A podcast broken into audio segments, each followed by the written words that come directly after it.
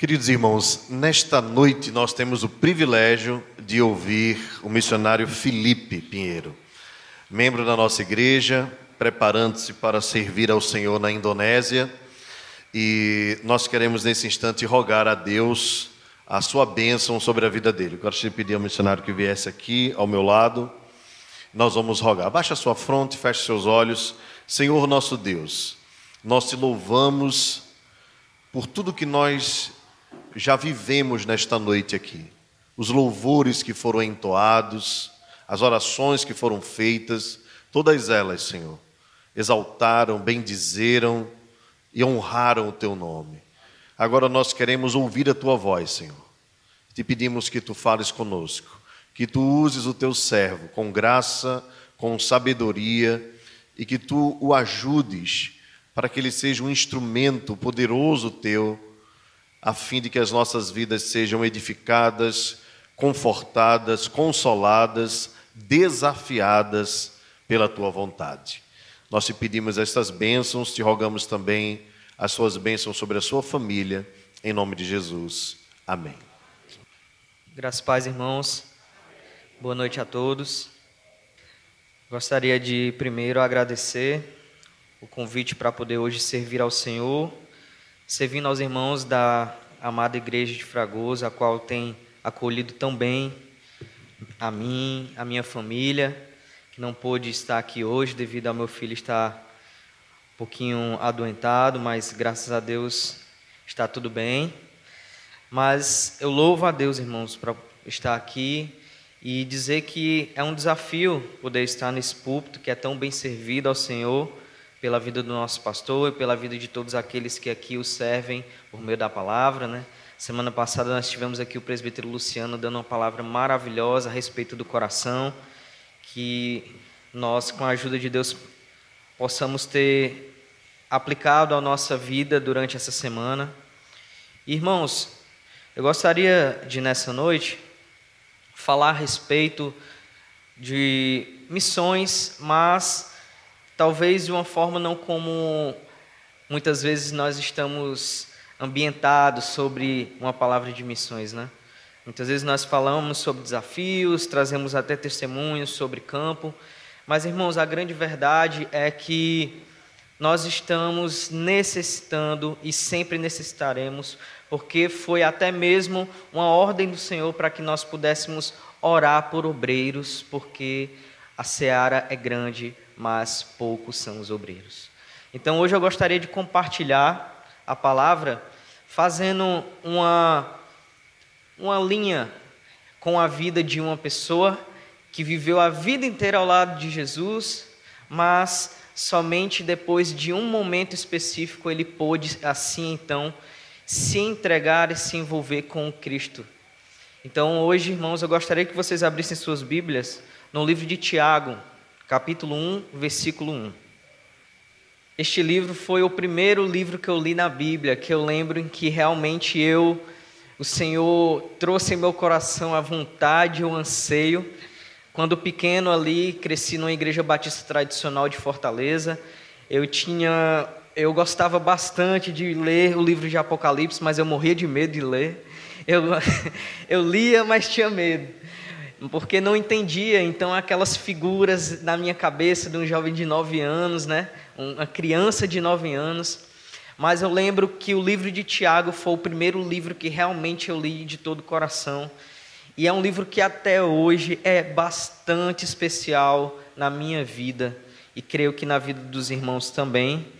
E pela graça de Deus nós podemos ter ele aqui no Novo Testamento inserido, né? Foi um livro que, além da verdade, pela na história, nós entendemos e vemos que houve bastante bastante diálogo a respeito desse livro, né? A gente vê até que o próprio Lutero, o grande Lutero, ele tinha suas certas posições com o livro de Tiago, né? Até o chamou de um livro de palha, né? Mas é um livro, irmãos, que nos traz uma identidade, uma direção maravilhosa através da vida deste grande homem de Deus que foi Tiago. Mas, irmãos, leamos o versículo 1 do capítulo 1. Diz assim a palavra do Senhor: Tiago, servo de Deus e do Senhor Jesus Cristo, as doze tribos que se encontram na diáspora, saudações. Amém?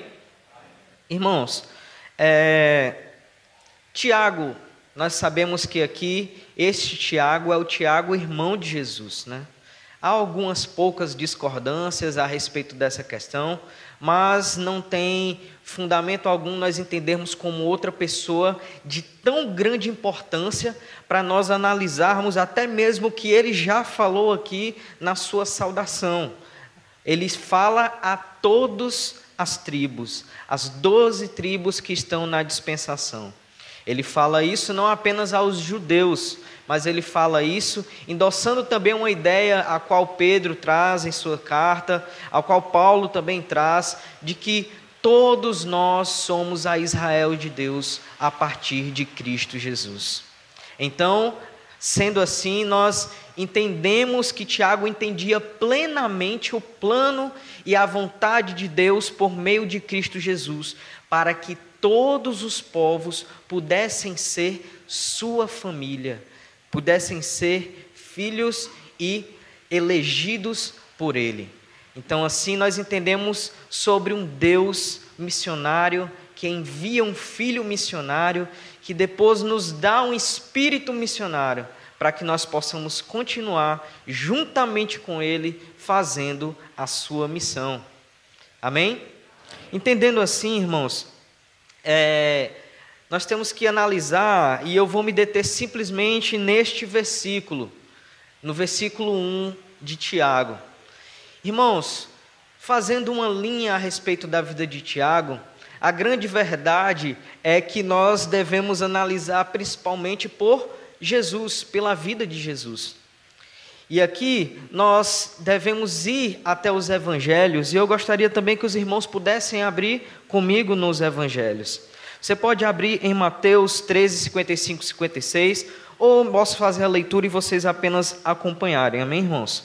Nós vamos ver aqui nesse versículo a, o Mateus, o Evangelho de Mateus, nos dando uma posição justa de que sim, de que Jesus tinha seus irmãos, tinha irmãos através de seu pai e de sua mãe, e que um deles era Tiago, que na verdade o seu nome era Jacó. Iacos. Este era o nome dele. Mas ele era bem conhecido na igreja, nessa igreja de Jerusalém e pelos primeiros irmãos como Tiago o Justo. Né? E talvez aos irmãos que gostam de fazer as anotações, essa seja a, o nosso título da ministração de hoje: Tiago o Justo. Então, aqui em Mateus, a palavra diz assim: de que não é este o filho do carpinteiro não se chama sua mãe Maria e seus irmãos Tiago, José, Simão e Judas? Não vivem entre nós todas as suas irmãs? De onde lhe vem, pois, tudo isso? Aqui se traz a respeito de um momento em que Jesus ele estava ali ensinando e que algumas pessoas o reconheceram por ele ser aquele jovem carpinteiro, filho de José, né, vindo de um lugar desprovido de grandes pessoas, de grandes pensadores. Então, eles indagam a respeito disso de Jesus e eles trazem essa isso que nos dá a nossa posição aqui de que sim, este Tiago é Tiago, de que Jesus teve um irmão chamado Tiago e que aqui há é Tiago, o irmão de Jesus. Mas é, eu quero ir além dessa questão. Eu quero ir a respeito sobre o crescimento de Jesus com os seus irmãos. Nós sabemos de que a grande verdade os evangelhos nos mostram de que Jesus ele cresceu e que os seus irmãos eles eram não apenas é, distantes sobre a revelação de quem Jesus era, mas a grande verdade é que eles eram contrários ao ministério do Cristo. Nós podemos analisar e ver que, assim, é, é, em João, capítulo 7, dos versículos 3 e 4, nós vemos um endosso muito forte dessa verdade. Jesus estava ali ensinando e é, aconteceram de que os próprios irmãos, eles se colocaram contra o que Jesus estava fazendo a respeito dos sinais, milagres e dos ensinos. E aqui em João 7, 3 e 4, o evangelista diz para nós, aqui, disseram-lhe, pois, seus irmãos, sai daqui e vai para a Judéia, para que também os teus discípulos vejam obras que fazes. Porque não há ninguém que procure ser conhecido que faça coisa alguma oculto. Se faz essa coisa, manifesta ao mundo. Eles indagam Jesus: por que está fazendo isso aqui? Sai daqui, vai para outro lugar.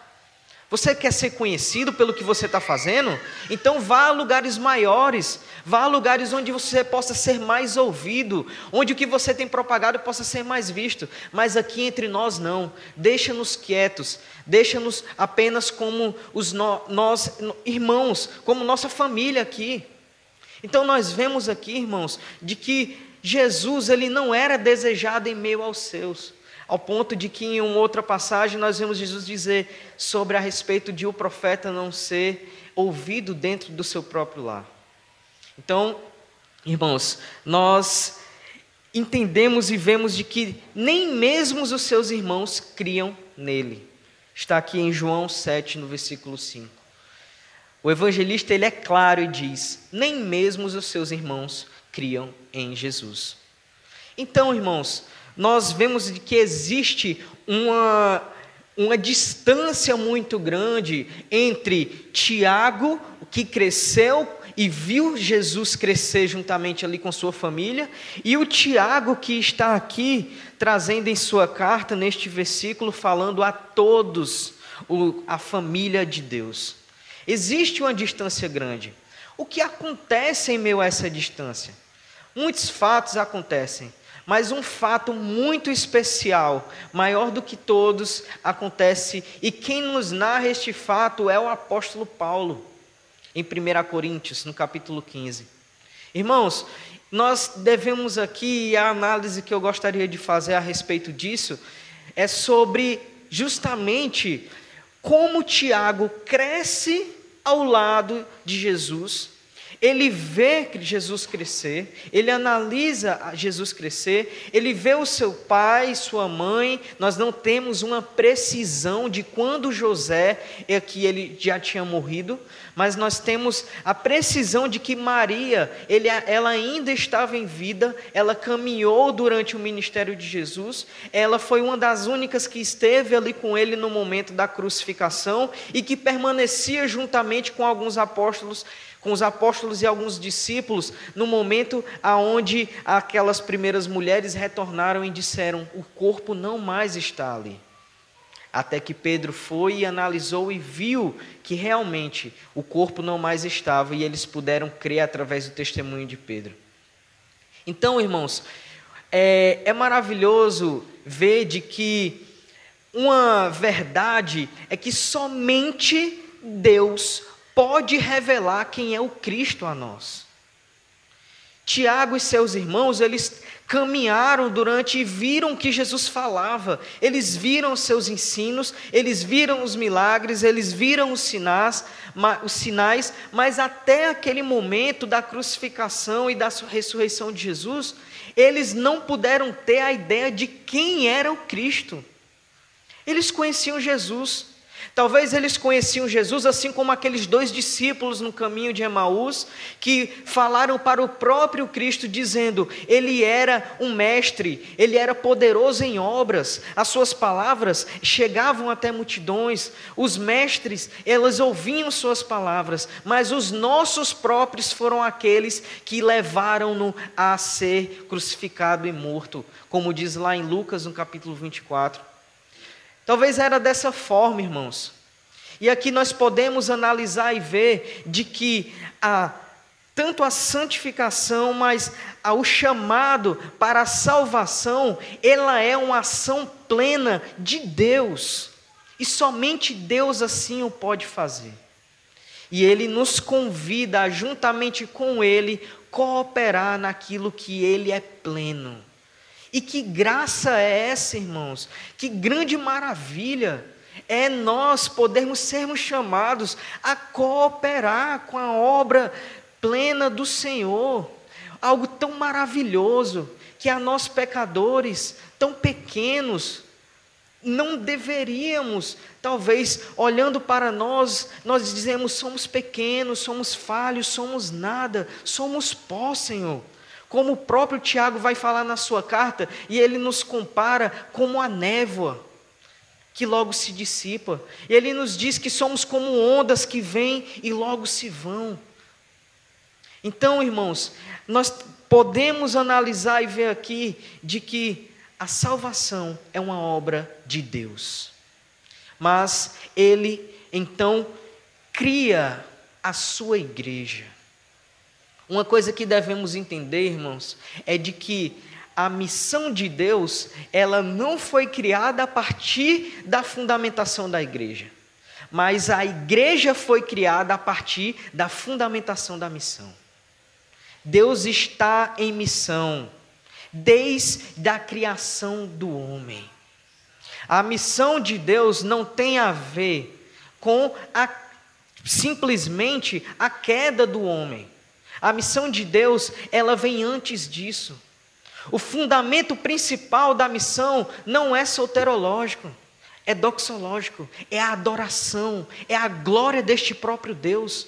Aonde o Salmo 119 diz: "Louvem todos os povos ao Senhor, todos os cidadãos da terra, louvem ao seu santo nome.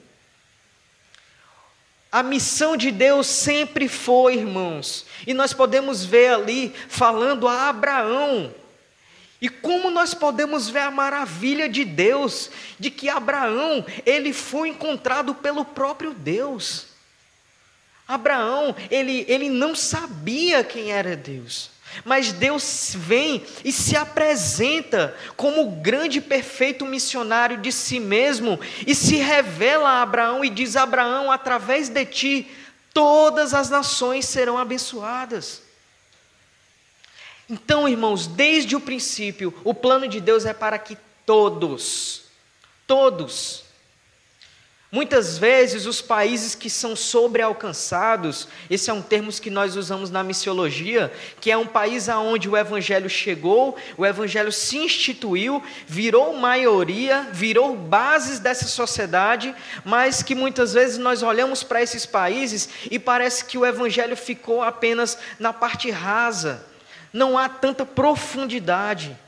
E eu falo isso, irmãos, como alguém que está há cinco anos em missão em uma cidade onde um dos últimos censos, o censo de 2015 e no último de 2010, tinha dado como a segunda cidade com maior número de cristãos por percentagem do Brasil. E na de 2015 se tornou a primeira, passando Anápolis, chamada Abreu e Lima.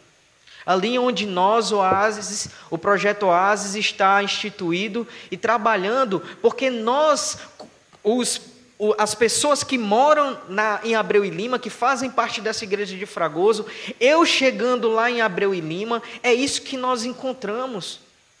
Quando eu saio nas igrejas ministrando por aí, que digo que moro em Abreu e Lima, possivelmente a primeira coisa que eles conhecem de Abreu e Lima é como a cidade do saque. E eu me lembro quando a minha esposa contou isso para mim, sobre o que aconteceu em 2015 ou foi 2014, se não me falha a memória.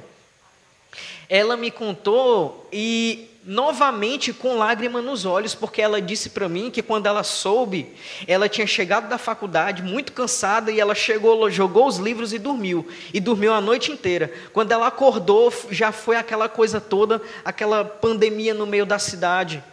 Irmãos, eu não vou falar essa palavra, eu ia dizer cristãos, eu não vou dizer. Pessoas que estavam dentro das igrejas saíam das igrejas para ir até as lojas, para poder levar as coisas das lojas. Irmãos de uma igreja a qual nós trabalhamos cinco anos lá em Abreu e Lima, é, o pastor me contou que houve irmãos que ele teve que é, levar esses irmãos a, a, a, a uma reunião com os presbíteros e a partir dali o irmão ele saiu da igreja. Porque esse irmão foi até a loja e levou. Eram pessoas com geladeiras e fogões nas suas cabeças, levando para suas casas. Então, irmãos, a verdade é que é evangelho. E nesses países como o nosso é sobre alcançado. Eu estava aqui durante o momento do louvor e a, este louvor do trazendo a arca, né? Te louvarei, não importam as circunstâncias. Eu estava me lembrando dos relatos que eu recebo semanalmente no grupo da nossa missão, da missão Pioneiros, que é a missão que eu e minha esposa fazemos parte a qual nós nos detemos, é, essa missão se detém apenas aos povos não alcançados e igreja perseguida. Nós trabalhamos com foco nesses lugares aonde não o evangelho ainda não chegou ou aonde há o mínimo, presença mínima de menos de 1% de cristãos. E eu me lembro, e eu ouvindo isso, te louvarei, não importam as circunstâncias. Te louvarei somente a ti, Jesus. E eu fico pensando como os nossos irmãos cristãos ali no Afeganistão estão nesse momento. Sendo caçados, a verdade é esta. Sendo caçados. Esses irmãos estão ali e possivelmente eles cantam com todo o endosso se eles conhecem esse louvor. Te louvarei, não importam as circunstâncias. É tão grande que não importa as circunstâncias daqueles que conheceram verdadeiramente o Cristo e que foram alcançados por esse Deus missionário, de que quanto mais a China fecha o cerco é, nos cristãos, mais nós temos relatórios de que a igreja cresce. Igrejas escondidas nos lares, nas montanhas Irmãos, quem teve a graça de participar de um seminário sabe o quanto é precioso um seminário. Você sabe como é um seminário na China? Sabe quais são os, as primeiras cadeiras que eles aprendem?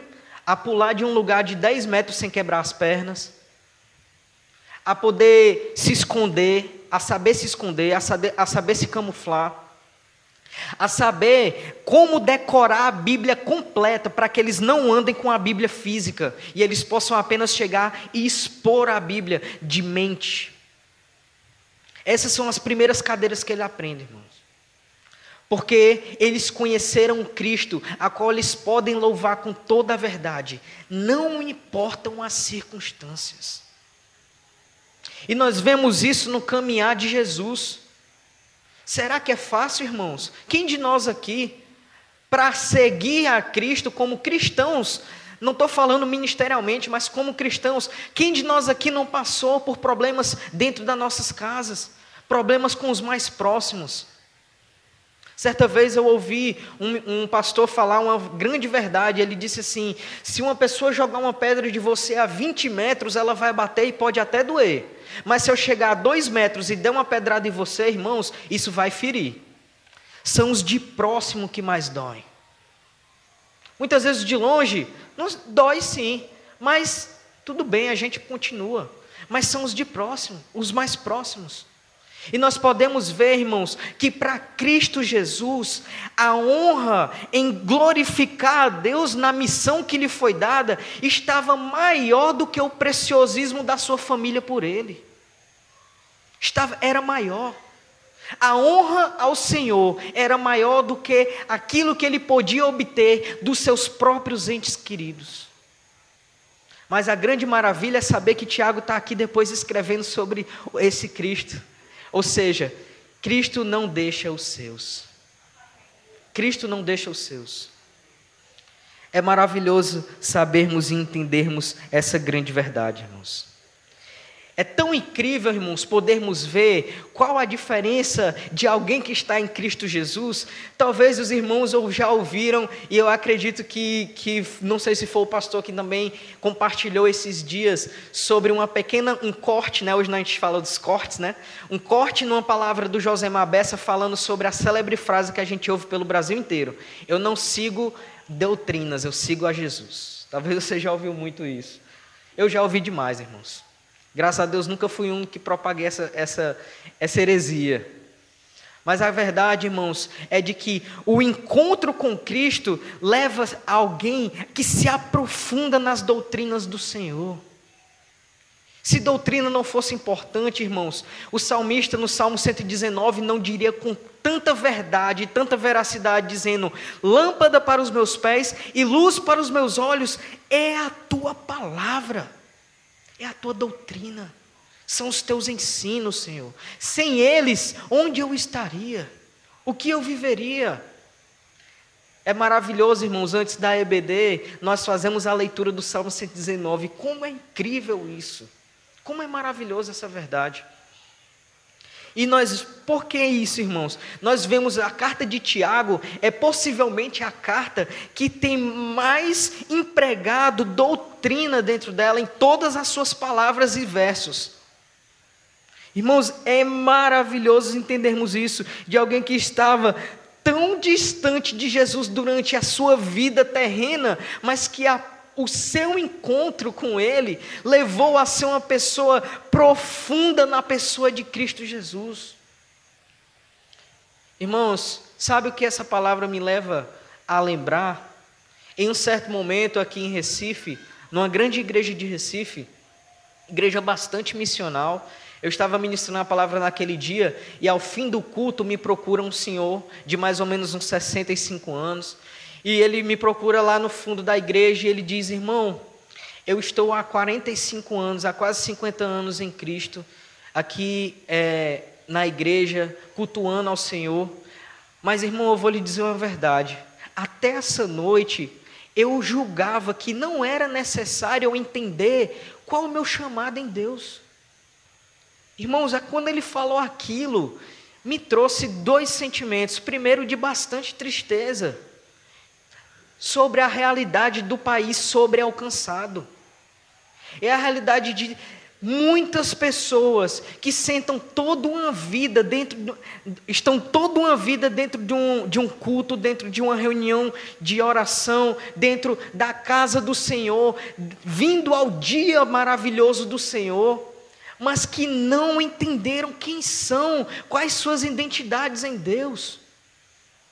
E aquele ali, depois dali, depois do culto, eu passei possivelmente mais duas horas conversando com aquele senhor sobre chamado. Isso me fez lembrar também quando eu estava no sertão de Salitre, é divisa entre Pernambuco e Ceará, trabalhando ali com povos quilombolas, e eu conheci um casal de senhores de 68 anos.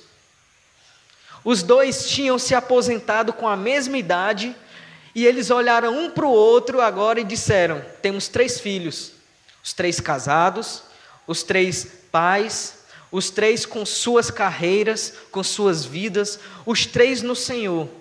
Agora estamos aposentados. Sabe o que vamos fazer? Vamos fazer missões.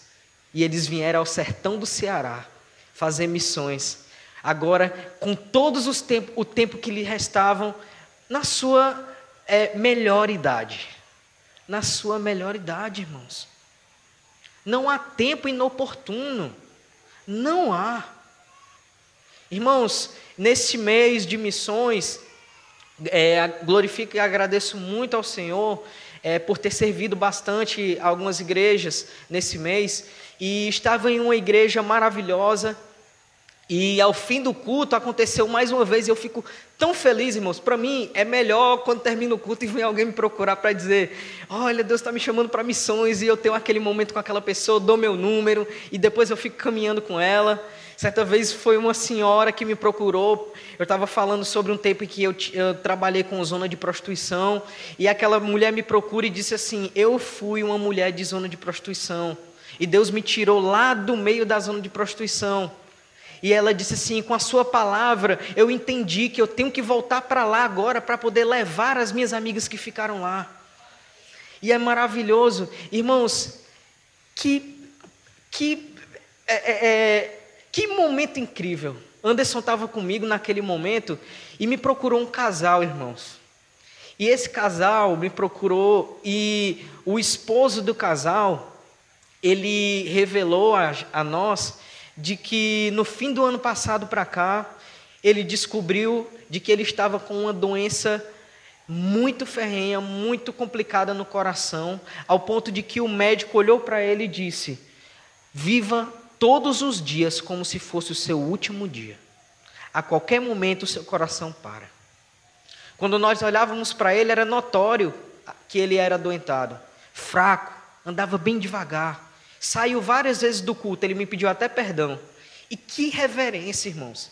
Ele me pediu perdão porque saía ao culto por causa do problema dele. E ele tinha que ficar saindo pra, por causa dos remédios que ele toma, então ele tinha que ficar indo direto ao banheiro. Isso me fez pensar, nossa, que maravilha, né? Tantos nós plenos de saúde e, e, saímos do culto em todo momento sem se preocupar com, com a palavra que está sendo dada, com o pregador, vai para todo canto, conversa com todo mundo. Né? E ali ele veio me pedir desculpa porque está saindo. Então nós conversando e ele disse, nós conversamos e ele disse assim para mim, missionário, eu, é, eu queria dizer para você que quando o médico me disse isso, eu cheguei em casa, eu olhei para minha esposa, ele tem dois fi, duas filhas de mais ou menos 13 anos, e a outra mais ou menos 10 anos, e eles conversaram e tiveram um entendimento único de que vamos viver missões até o dia em que eu morrer.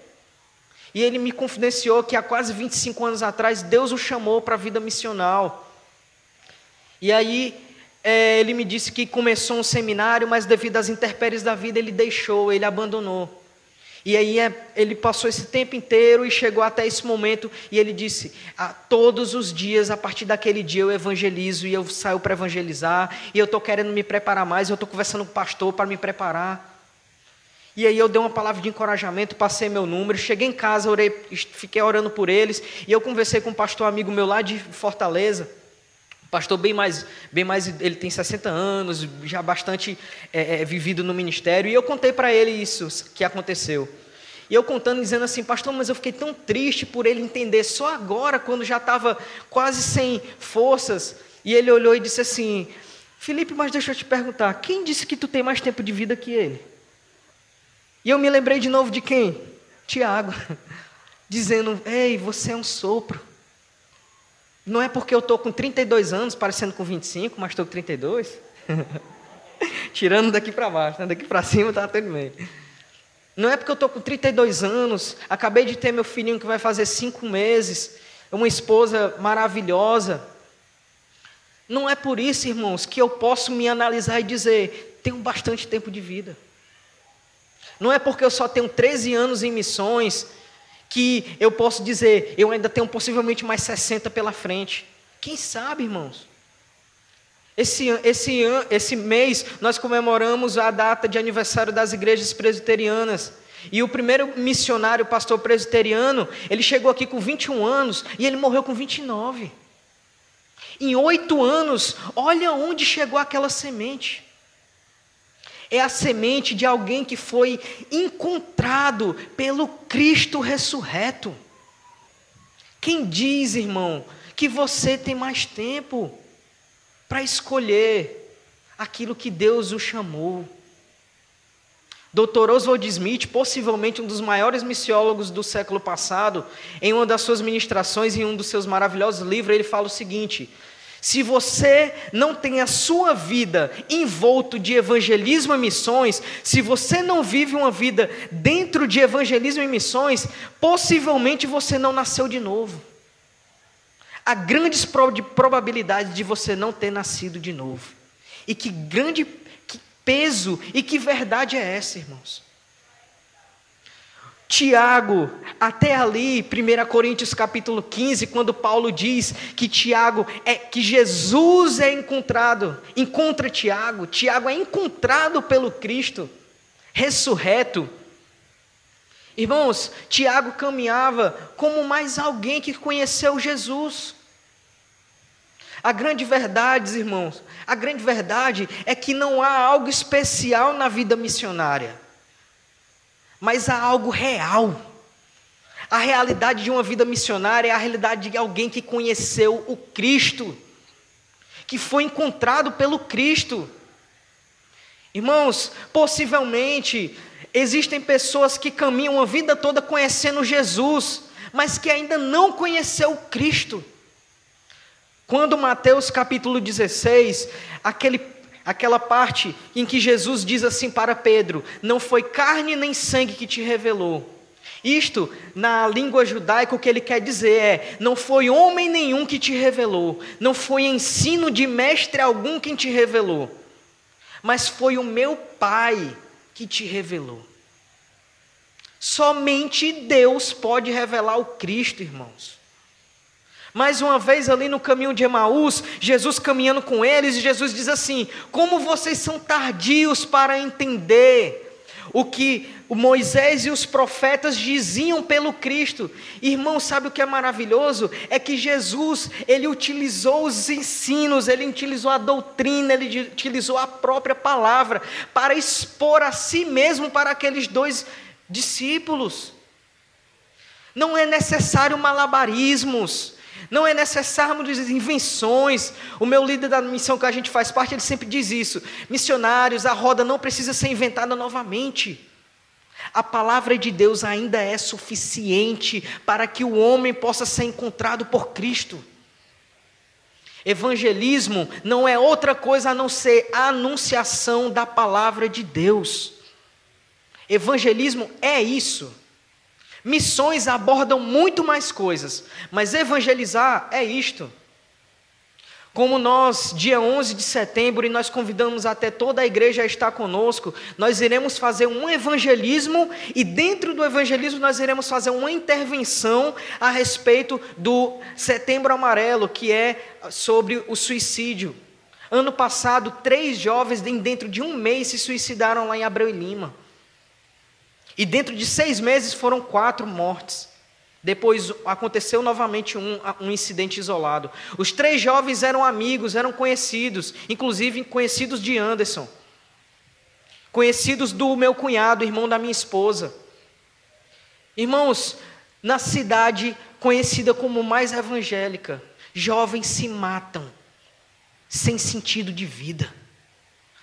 Jovens se matam porque estão envoltos no maligno, estão cegos. E a cidade está a festejar com suas festas para si mesmos. E aí eu pergunto: eles conheceram Jesus, mas eles conheceram Cristo? Será que eles conheceram Cristo? Irmãos, finalizando hoje, a verdade de alguém que foi encontrado por Cristo é alguém que diz isso que Tiago disse em Tiago 1, versículo 1. Ele poderia falar para as doze tribos e possivelmente para endossar aquilo que ele iria falar nos capítulos que, que viriam a partir da sua saudação, ele deveria, ou alguém poderia dizer, né, de uma forma pensando na questão da oratória, né, pensando na questão do endosso para aquilo, para a, a sua mensagem, ele poderia dizer Tiago, irmão de Jesus. Mas não. Ele diz assim: Tiago, servo de Deus. E sabe qual é a verdade, irmãos? A verdade é que aqui a palavra não é servo.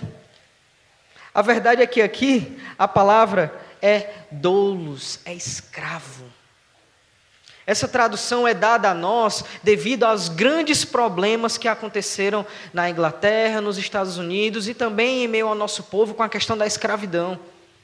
Mas a grande a palavra e maioria das palavras do Novo Testamento que tem servos ali é literalmente a tradução literal deve ser dada a escravos.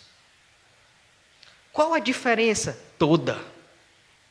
Um servo ele é dotado de algumas próprias vontades. Um escravo, não.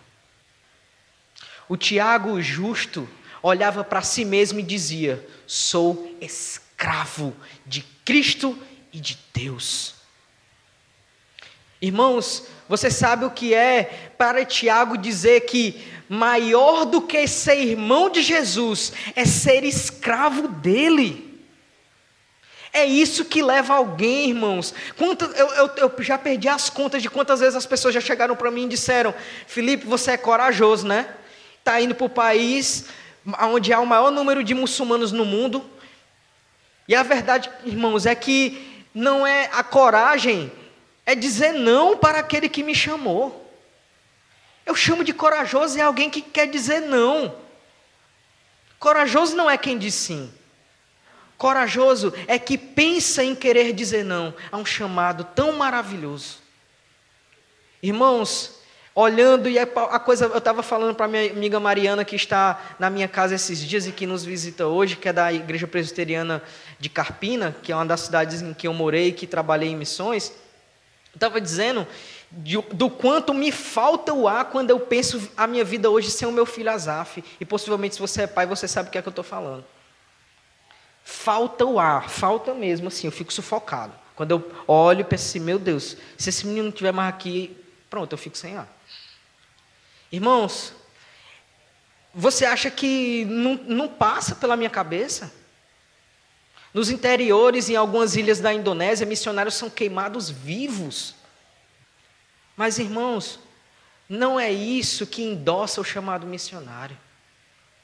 O que endossa o chamado missionário é saber que o próprio missionário maravilhoso de Deus, que é Cristo Jesus, o encontrou.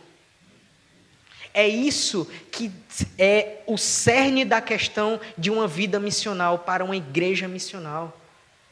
É uma igreja que está fundamentada em Cristo Jesus. A missão não vem, não foi criada pela igreja, mas a igreja foi criada para a missão. É a partir da igreja. A igreja vem como o endosso de Deus para o seu chamado para todas as nações. É por isso, irmãos, que nós vamos a todas as nações e nós fundamentamos a vida eclesiástica ali, para levantar obreiros, para levantar verdadeiros adoradores naquelas nações. Mas sabe qual é a máxima missionária dentro da missiologia? O melhor missionário é a palavra de Deus anunciada e traduzida para a língua materna. O melhor missionário não é Felipe, não é Adoniran Judson, não é William Carey.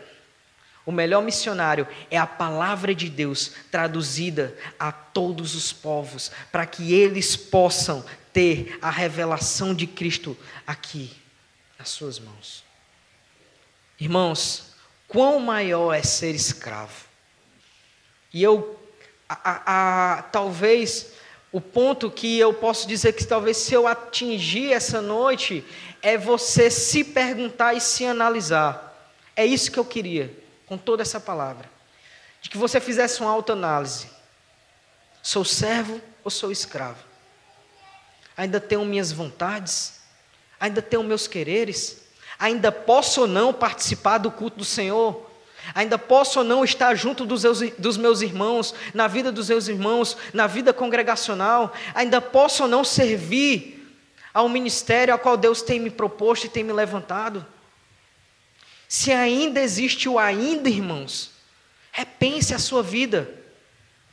E coloque-se como um escravo, como o irmão de Jesus colocou acima de ser irmão de sangue dele, dizer: Eu sou escravo de Jesus e de Deus. Essa é a verdade, irmãos. E é isso que nos leva até a vida, até se entregar a todos os povos. Irmãos, nós podemos chegar aqui e dizer graça e paz e boa noite. Vamos cultuar o Senhor. Mas eu vou lhe dizer a grande verdade, irmãos, é que existe mais de um terço de pessoas no mundo que nem sabem quem é aquele a quem nós estamos aqui cultuando hoje. Por quê, irmãos? Levantem-se, escravos, e sejam plenos na vida daqueles a quem ainda não conhecem este Cristo revelado.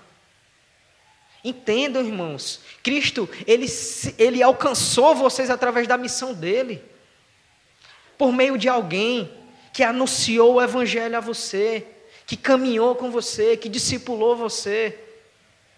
O segundo ponto, irmãos, que eu gostaria de deixar é que não tem como viver Cristo em todas as nações se você não vive Cristo na sua igreja local.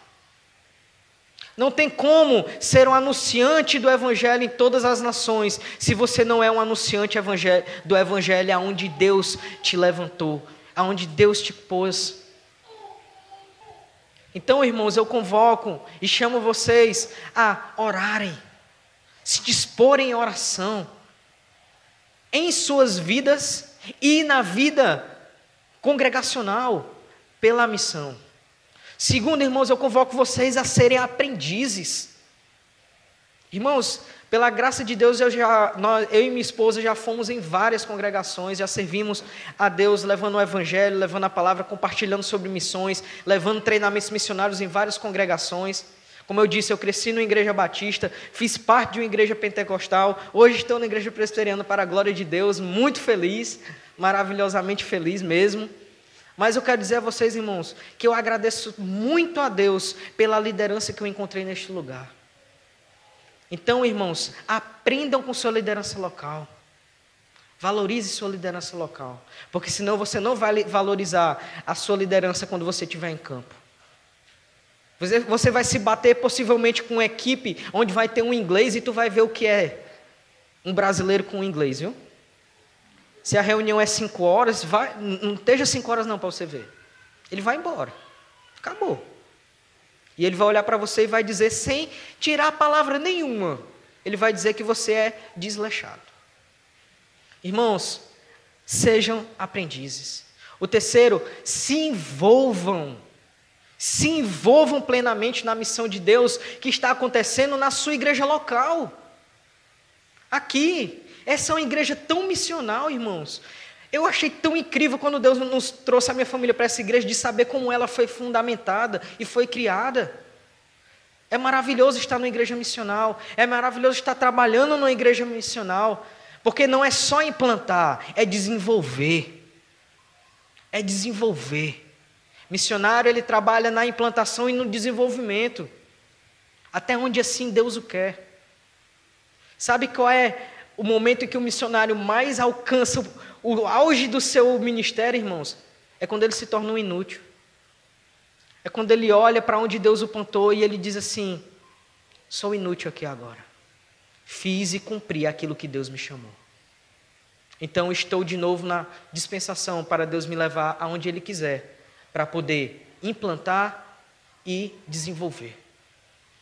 Irmãos, e para finalizar, que vocês possam estar integrados totalmente com a missão de Deus em todo o mundo. Conheçam, procurem, procure a missão da sua igreja. Procure missões que trabalham com povos no Brasil, são mais de 100 povos no Brasil não alcançados. Aqui em Pernambuco tem sertanejos e indígenas não alcançados. Não está muito longe, não. Você não precisa ir lá para o meio da Amazonas, está aqui no sertão. Existem não alcançados no âmbito de profundidade, de, de estar desenvolvendo Cristo Jesus aqui na comunidade, onde essa igreja está maravilhosamente inserida. Irmãos, eu fiquei tão feliz a primeira vez que eu entrei aqui. Fiquei meio triste assim por causa dos amortecedores do nosso antigo carro, mas fiquei feliz de olhar e dizer: é isso. A igreja está proposta para a cidade.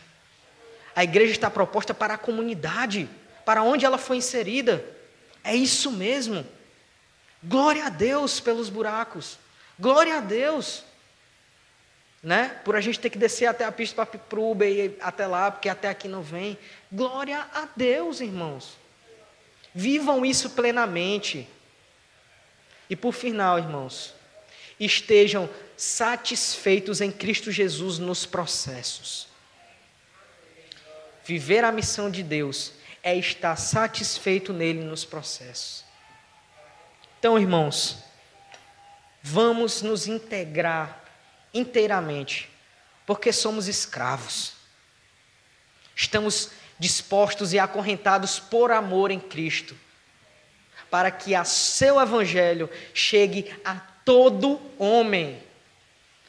A a, a, transliteração desse texto de até os confins da terra, o que se quer dizer é a todo homem. Não é uma questão geográfica. É uma questão de todas as pessoas. Eu não vou para a Indonésia por causa da Indonésia. Eu vou para a Indonésia por causa dos indoneses. Não é pelo lugar, é pelo povo. Irmãos, se alguém aqui sente esse chamado para missões, eu quero deixar um ensinamento que eu tive que aprender com o tempo. A primeira coisa que você deve se importar não é para onde você vai, é o que você vai levar. O que é que você vai levar? Deus tem te chamado para ser um médico nas nações? Seja um médico para a glória de Deus. Deus te chamado para ser um técnico de informática para as nações, seja um técnico de informática para a glória de Deus. Leia um livro chamado Fazedores de Tendas. Você vai ver como Deus está utilizando é, sobre a questão dos, das profissões para que o seu evangelho chegue nos lugares mais inalcançados. O meu líder da minha missão, ele foi trabalhar no povo mais fechado para, é, para o evangelho no meio dos muçulmanos, que foi ali em Bangladesh. E sabe o que, foi que ele foi, fez para chegar lá? Ele abriu uma empresa. Ele trabalhando através da empresa, pregando o evangelho. Foram 15 anos trabalhando naquele lugar. Então, irmãos, entenda plenamente que Deus está em missão e Ele convoca com amor e graça para que todos nós estejamos com Ele nessa missão maravilhosa. Que Deus abençoe em nome de Jesus a todos. Muito obrigado por ouvir este, este jovem missionário, mas que está muito disposto de servir a Deus, servindo vocês. E nos procure para tudo, irmãos, a minha, a Joana. No que a gente puder ensinar, no que a gente puder abrir portas, nós somos muito felizes em ser ponte para novos missionários. Amém? Deus abençoe em nome de Jesus.